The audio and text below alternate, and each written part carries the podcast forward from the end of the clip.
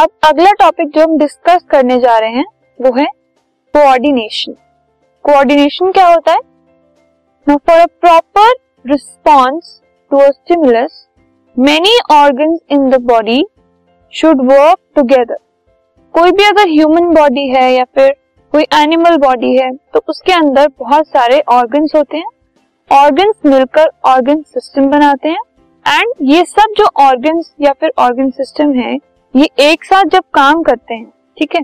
तो एक साथ काम करने की वजह से उनके बीच में जो कोऑर्डिनेशन है, जो प्रॉपर उनके बीच में सारी चीज़ें हैं, जो प्रॉपरली फ़ंक्शन करती हैं, उनकी वजह से एक जो लिविंग ऑर्गेनिज्म है, उसके अंदर जो फ़ंक्शन है, वो अच्छे तरीके से वर्क कर पाते हैं। तो अगर ये जो सब ऑर्गन्स हैं, ये सब अपने मर्ज़ी से काम करने लग जाए, जो भी इनको असाइंड वर्क है, जो भी असाइंड फ़ंक्शन है, वो अच्छे से परफॉर्म ना करें सो ऑब्वियसली बॉडी में एक इम्बैलेंस आ जाएगा और जो भी काम है वो ढंग से नहीं होंगे। तो so, इसीलिए जो ऑर्गन्स हैं एक बॉडी के अंदर उनका कोऑर्डिनेटेड होना एक साथ एक दूसरे के साथ कोऑर्डिनेशन में होना और अच्छे से एक साथ मिलकर काम करना बहुत ज़रूरी है। सो so, कोई भी अगर स्टिमुलस आता है उसका जो रिस्पॉन्स बॉडी देती है वो रिस्पॉन्स प्रॉपर तभी होगा जब सारे के सारे जो ऑर्गन्स हैं बॉडी के अंदर, वो प्रॉपरली कोऑर्डिनेटेड फ़ंक्शन में काम करेंगे। ठीक है?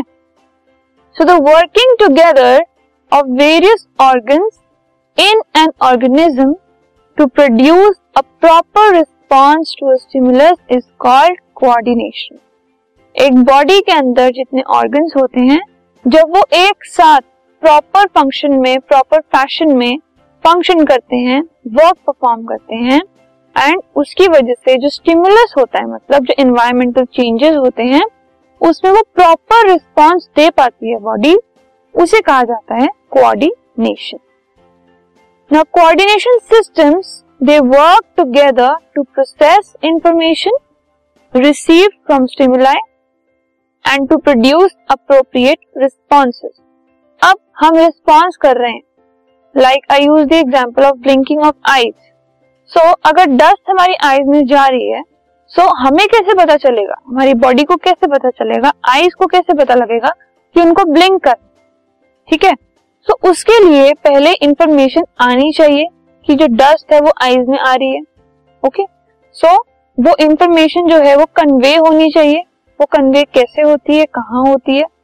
सो ये जो इंफॉर्मेशन आती है कि डस्ट जो है वो आईज के अंदर आ रही है now eyes are suppose to blink ये होता है कोऑर्डिनेशन सिस्टम का काम।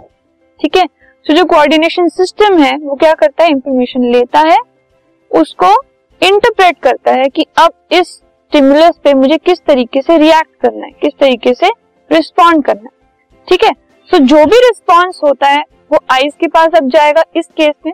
सो आईज को इंफॉर्मेशन दी जाती है कि you are suppose to blink so उसकी वजह से कोऑर्डिनेशन सिस्टम की वजह से आईज ब्लिंक करती है।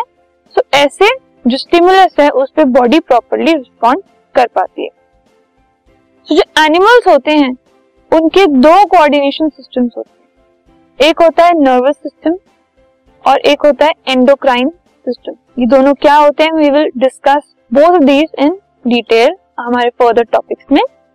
बट जो प्लांट्स हैं, उनका जो कंट्रोल एंड कोऑर्डिनेशन होता है, उनका कोई सिस्टम नहीं होता प्रॉपर वो केमिकल सब्सटेंसेस की वजह से कोऑर्डिनेटेड रहते हैं which are called plant hormones और phyto hormones fine we will now come to the coordination in animals in the next topic this podcast is brought you by Hubhopper Shiksha Abhiyan अगर आपको ये podcast पसंद आया तो please like share और subscribe करें और वीडियो क्लासेस के लिए शिक्षा अभियान के यूट्यूब चैनल पर जाएँ।